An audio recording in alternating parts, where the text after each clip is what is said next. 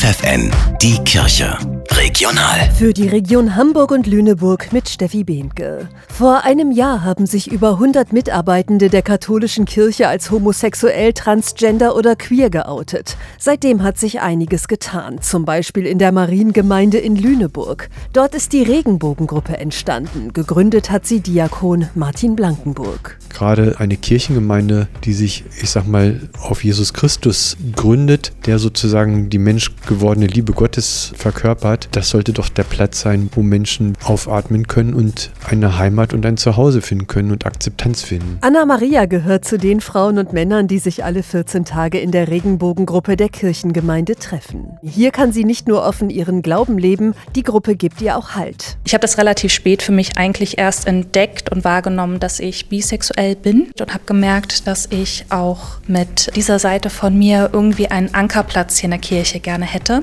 und braucht es einfach für mich zum Leben. Ja, nach dem Treffen gehe ich immer beschwingt nach Hause und man fühlt sich hier geborgen. Gemeinschaft erfahren, sich austauschen, Aktivitäten in der Gemeinde planen, aber auch sich gegenseitig unterstützen. Das ist den Mitgliedern der Regenbogengruppe wichtig, sagt Ulrike. Denn sie alle haben die gleiche Basis, die mit ihrer sexuellen Orientierung nichts zu tun hat. Und das ist ihr Glaube. Also mein Glaube, der ist meine Verwurzelung und gibt mir Hoffnung und Liebe und Vertrauen. Es hilft mir aus schwierigen Situationen wieder raus. Ich bin sehr dankbar, dass ich eben diesen Glauben so fest verankert habe und Unterstützung bekomme, wenn ich danach frage.